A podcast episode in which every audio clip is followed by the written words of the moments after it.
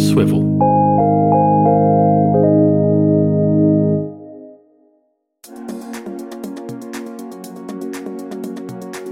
For every generation, there are events that become a marker in time. Experiences so significant that they create two worlds a pre and a post. There is no doubt that the COVID 19 pandemic will be one of those historical markers that is looked back on as a shift in human experience. But for us living it right now, the post COVID world is yet to come. What we're experiencing is a world we know is going to be permanently impacted, but how much and for how long are still to be determined. In this series, we speak to small business owners, sole traders, community leaders, and experts across a range of industries that have been impacted by the pandemic to understand the specific challenges they've faced, celebrate the ways they've persevered, and explore the questions and concerns they have about the challenges that lie ahead. From Swivel Media, I'm Amanda Reedy, and this is Resolve Stories from a Stop Start Nation.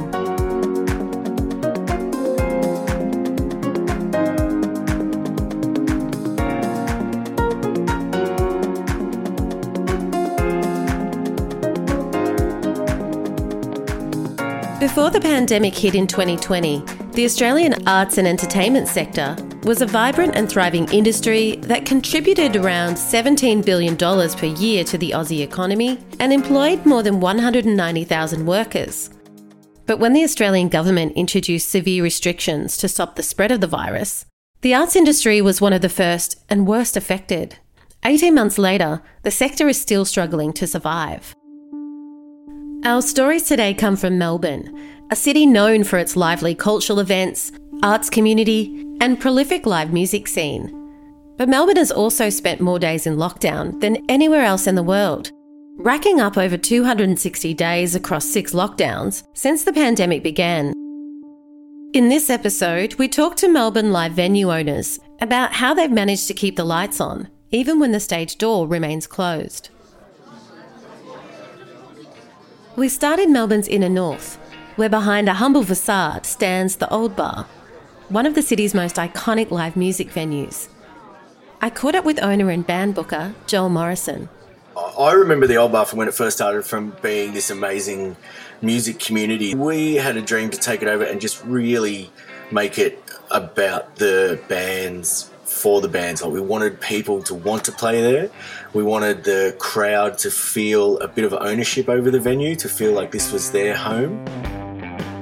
It was really important as a good stepping stone where you could play to a good crowd and have quality gear, even if it was, if it was your first ever show. You felt like you deserved the gig and that you were looked after as uh, an artist there. The Old Bar has helped launch the careers of some of Australia's most successful musicians. Some of the bands that we've helped along the way Smith Street Band, Courtney Barnett used to play residencies by herself on Monday night to about five people, I think, years ago. Obviously, Cash Savage and Last Drinks is pretty synonymous with the Old Bar, which is just blows my mind every time I think of it. There was bands like Graveyard Train, King Gizzard played a lot of early shows. Um, oh god, there's just there's so many. Like CW Stoneking started there. The list is endless. As a band booker, Joel is always on the lookout for fresh new talent. Helping up and coming bands is one of the main aspects of being a band booker. I I think I've witnessed it and helped uh, be a, a bands move on in their career over the years, which is extremely satisfying and incredible to watch. It's not only a important thing for the Melbourne music scene. I think it's also an incredibly important thing for a live music venue in general because if you start off a band that you think is really good but they don't have a crowd and then you slowly introduce them to people by putting them on lineups that are guaranteed crowds and then you slowly watch other people sort of cotton onto them and be like, oh, you know, damn, this band's fantastic. And then they get bigger, you get bigger because you get more people coming to your venue. And then also the band starts feeling a little bit of community ownership, that, that feeling of home, which is nothing but incredible. The fact that we still have bands that we helped along the way that are now playing world stages and just headlining festivals that are still coming back to play our shitty little 170 person venue, which is just nuts. The once heaving band room, where so many talented musicians got their start, is currently closed.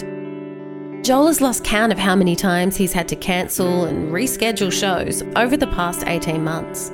It was pretty tough for hospitality because we seemed to be the first one hit and the last one to come out of it. And it's got tougher and tougher as it goes along. Uh, each lockdown's a little bit harder because you've got to keep rescheduling all these shows that are people's launches and tours, and then you're actually running out of dates. You're pushing everything together and cancelling shows, and then that actually leads into the fact of giving bands a leg up. You're going to miss out on that because there's less dates for these younger bands to actually get a show because the few dates that you will have, you're going to be, you know, putting on something that you've already booked.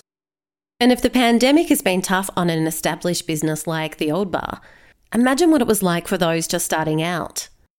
At the beginning of 2020, Kyron Wheatley, along with his business partners, comedian Rhys Nicholson and Alex Dyson, were about to open their dream business, a purpose built comedy club in Melbourne CBD. Melbourne had it had a classic stand up comedy club and it had some fantastic gigs in bars, some of the best in the world, but it didn't have this third arm, if you will, of the Largos in LA, the Soho Theatre in London, Typewriter in LA. So we thought, given that the city goes to the comedy festival every year and they know comedy so well and they love it so much, that maybe there was potential for a year round venue that sort of caters to that festival, left of field, more comedy savvy audience. The launch was to coincide with the Melbourne International Comedy Festival that was taking place in March.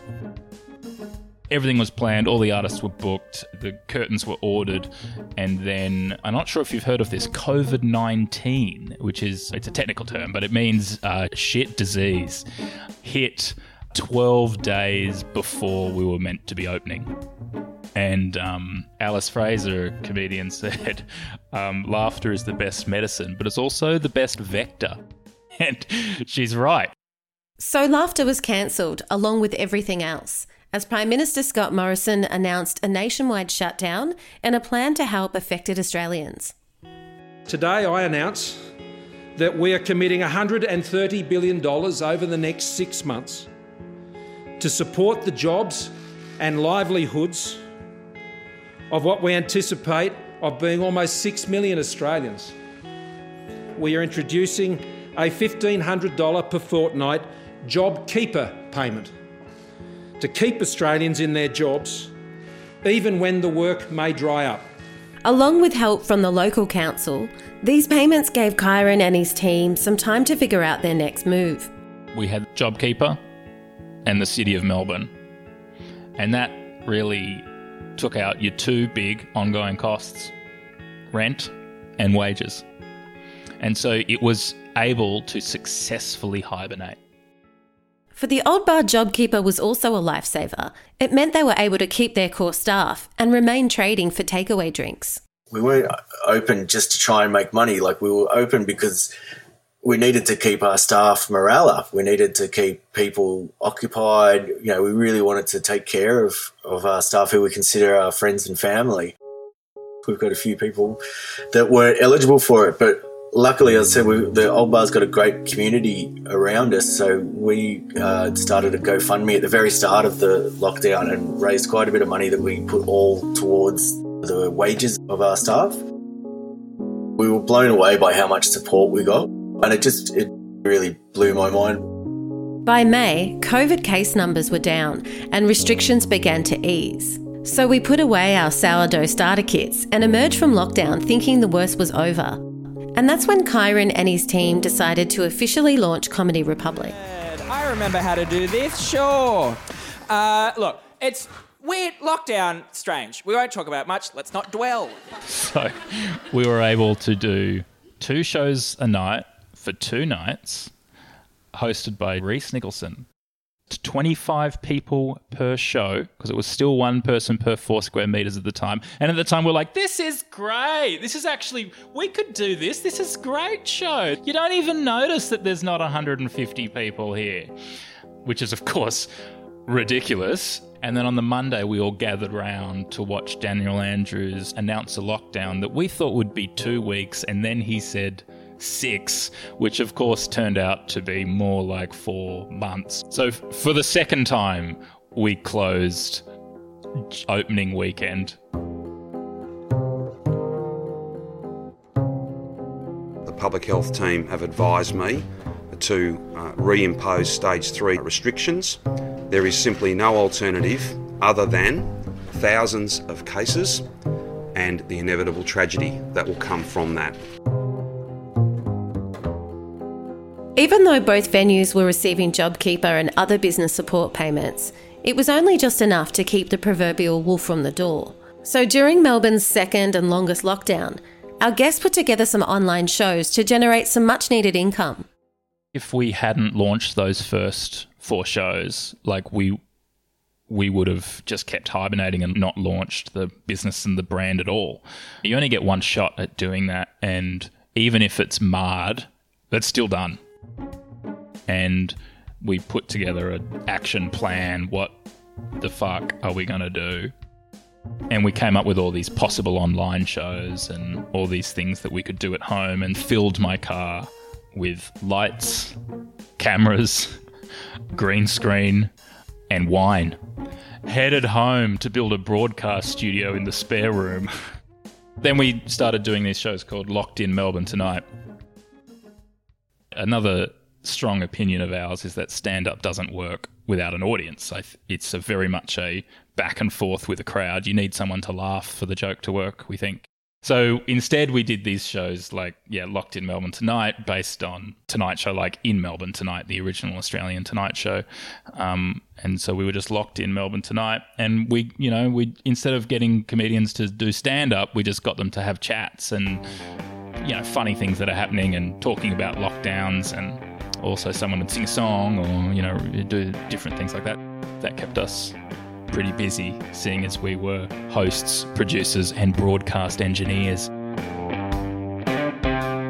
The old bar's approach was a little different. We did uh, the stupidest thing in the world. We did a Zoom meeting where people could sign up and just watch me, Liam, and Singer get drunk and talk I don't really remember the end of that. It was just very stupid. Uh, I felt terrible for days afterwards, so I think it must have gone okay. We did a Patreon account where we just like gathered together as much live footage of we that we could find of bands that had recorded at the old bar. You know, I mean, ask their permission and if we could put it on the website. And a lot of people subscribed to that. It all helped pay the bills. Perhaps a little less rock and roll, but no less effective, was Comedy Republic's membership program set up to pay the comedians who performed in the online shows. We decided if we just sold these $50 memberships that included two tickets that one day you could use and you could be a founding citizen of the Comedy Republic, that maybe a couple of people would sign up, not just a couple, but a couple of hundred people wanted to do that, which was incredible. It would generate enough money to pay the artists who were on it. That's kind of what it would do which was great. It meant that through the lockdown, we were able to send money out to all these sole traders, essentially, these comedians who are not going down to do gigs and not doing corporates and not doing any of the work that they would have done previously and not got any of that income. So, with some government support and some creative ingenuity, both businesses managed to survive the 112 day lockdown. But it wasn't the case for all. Around 50% of all arts businesses ceased trading during this time, and between 55 and 75% of arts workers lost their jobs. Like many in the industry, our guests believe the government could have done more to keep the arts working throughout the lockdown. I think the work that's gone into supporting sports in this country demonstrates what could have been done for the arts. And governments have worked extremely hard to make sure that the sports industries, you know, the Olympics, AFL, these sorts of things, could operate through this pandemic. primarily, really, to keep people entertained. And there is a community in this country who also, in addition to sport, like the arts and would stay indoors to watch the arts as well, to watch theatre, to watch comedy, to see a musician live. And I think that an acknowledgement of that early on could have not only helped keep people indoors, but given the industry which closed first and will open last a lifeline during this time supporting smaller venues to do live streaming and work out more plans to operate in in a COVID safe capacity, but just so that these people can still perform and still engage with the arts.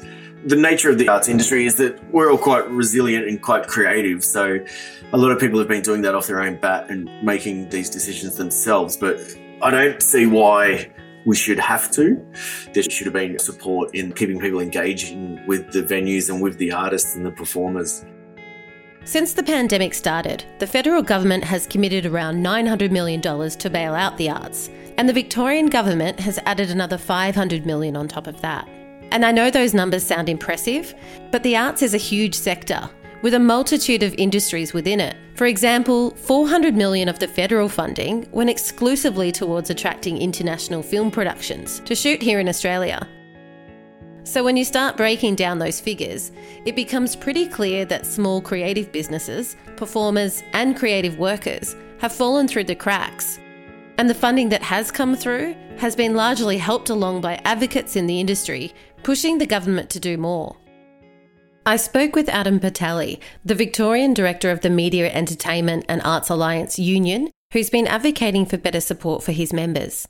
The federal government support package took too long to be released, and when it finally was, it was really manifestly inadequate and pretty poorly targeted. So, in total, we've tallied that around $550 million in direct funding programs to support uh, our industry came through the federal government during the pandemic. Now, whichever way you look at that, certainly compared to other industries, for example, aviation, that figure is just um, entirely inadequate. And if you look at that $550 million, the majority of that is through the RISE Fund. Much of that funding is in the form of loans that will need to be paid back at some stage. If we go back to the start of the pandemic, early 2020, Paul Fletcher, the arts minister, promised to provide the sector between four and ten billion dollars worth of assistance. We just don't see that having been delivered. We did reach out to Paul Fletcher's office for comment, but we were told he was busy with the release of his new book. For our guests, at least, it's pretty clear that the Melbourne City Council and the Victorian Government have underpinned their survival. The biggest funding that we got was a grant from the Vic government that was uh, distributed through Creative Victoria. That came in response to the SOS campaign, which was done by a lot of venue owners and bookers and all got together. And uh, I think Music Victoria helped out with that as well. That was about 80k, and that really helped the old bar in particular. The City of Melbourne have been so extraordinarily good to the arts and just made it such a fundamental part of the plan for revival. We have gotten state funding in a way for two years now that we just know it's there. We know it will be there. We trust that they will come to the party when they shut down an industry. And I don't have that trust for the Commonwealth. They'll um, squabble over every last dollar to try and figure out ways that they don't have to pay it.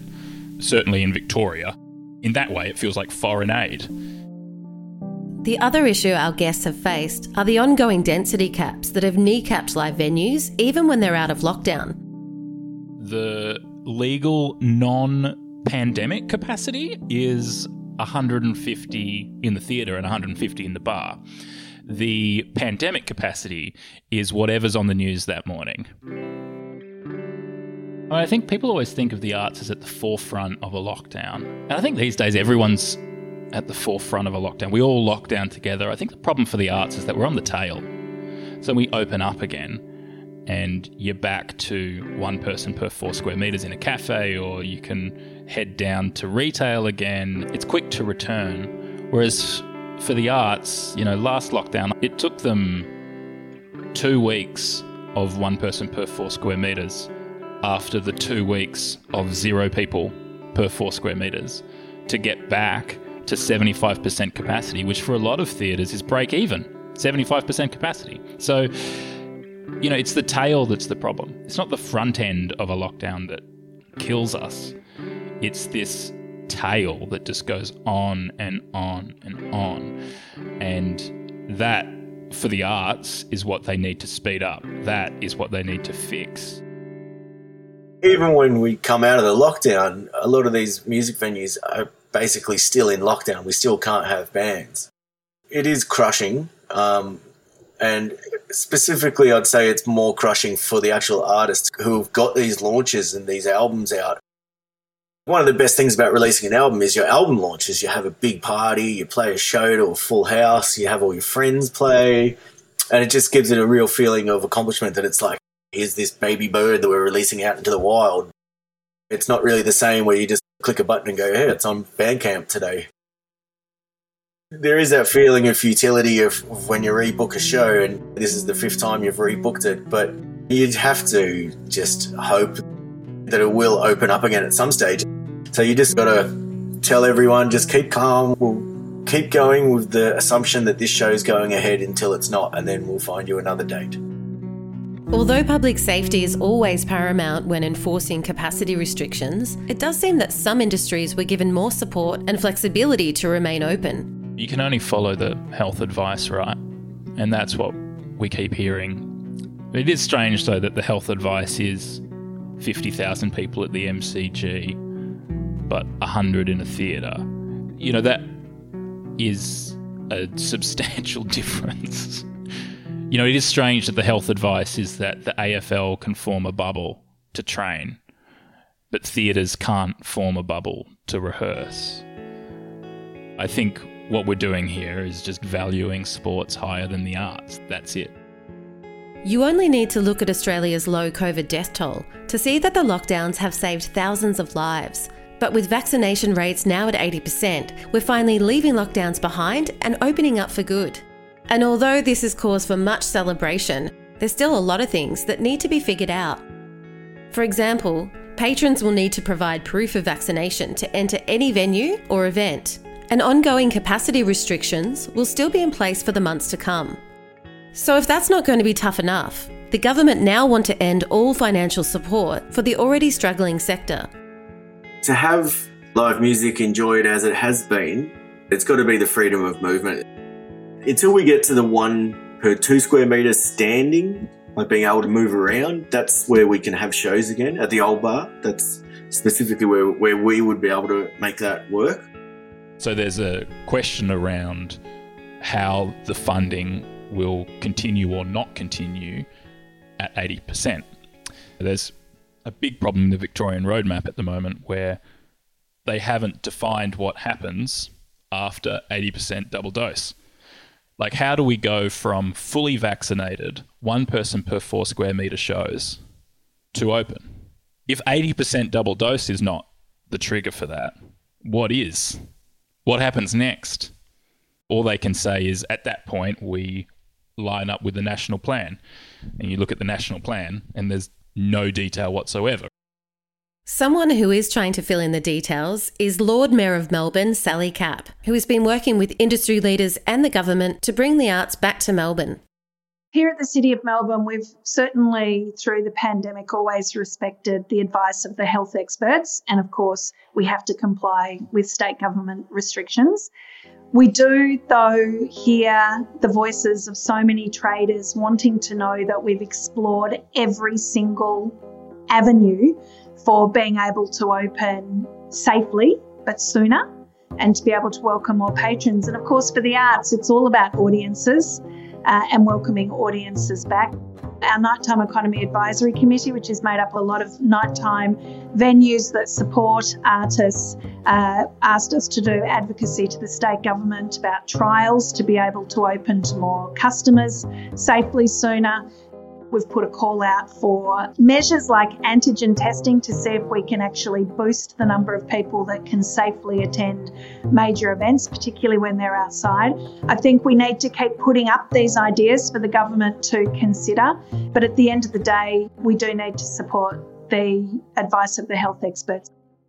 I know there's been a lot of frustration again amongst the arts sector and really a, a, lot of new advocacy groups that have been established through this pandemic period to bring the voice of arts to the federal government.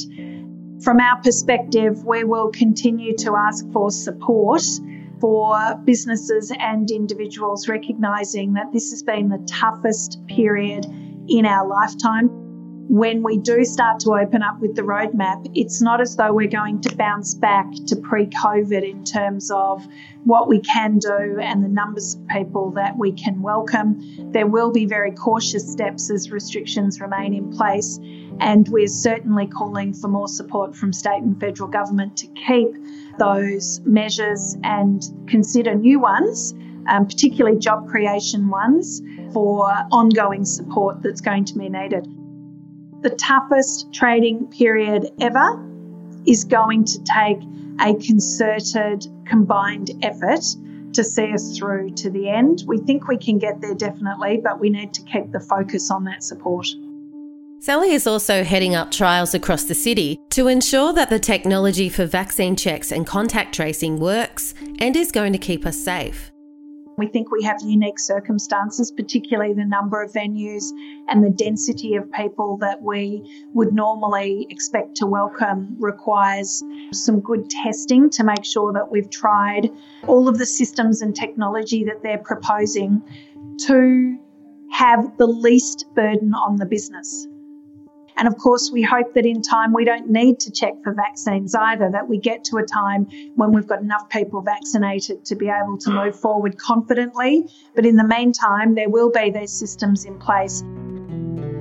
Arts and culture, an absolute foundation and pillar of who we are uh, as a city, part of our DNA and therefore is central to our recovery and certainly to our recovery plans and what we're investing in millions of dollars, it's tens of thousands of jobs, it's billions of dollars to our economy that we need to revitalise.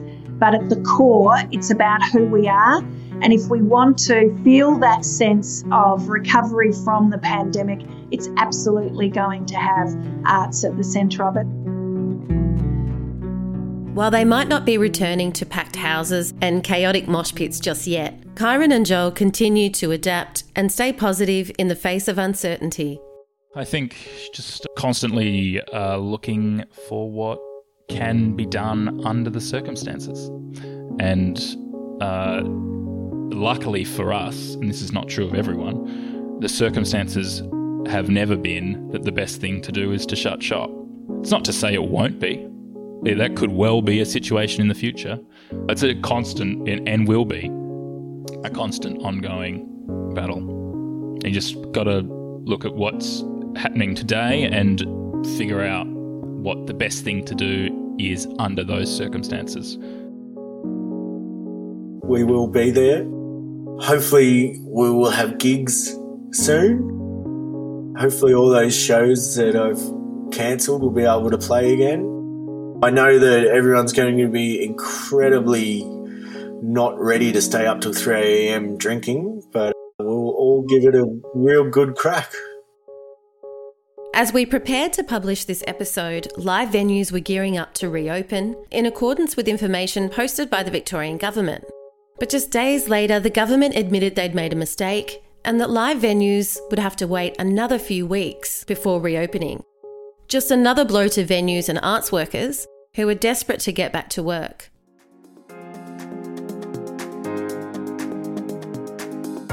If we've learned anything from this pandemic, it's how much the arts bring to our lives. So when the time comes, if you're fully vaxxed and you feel safe to do so, go and be entertained IRL. Not only will you have a great time, you'll be supporting the very industry that got us through this thing in the first place.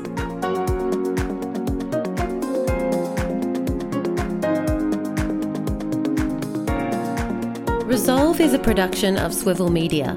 It's produced by me, Amanda Reedy, Phoebe Zakowski Wallace, and our executive producer, Scotty Allen. Research and fact checking is by Lauren Fitzgerald. Original music and sound design is by Ash Geneve, and our show artwork is by Mark Osmendi. If you've enjoyed this episode, please take a moment to subscribe in your podcast app of choice and leave a positive rating and review to help others find our show. Visit swivelmedia.com, that's swivel with an O, for details on all of our shows, and find us on social media for updates and new releases.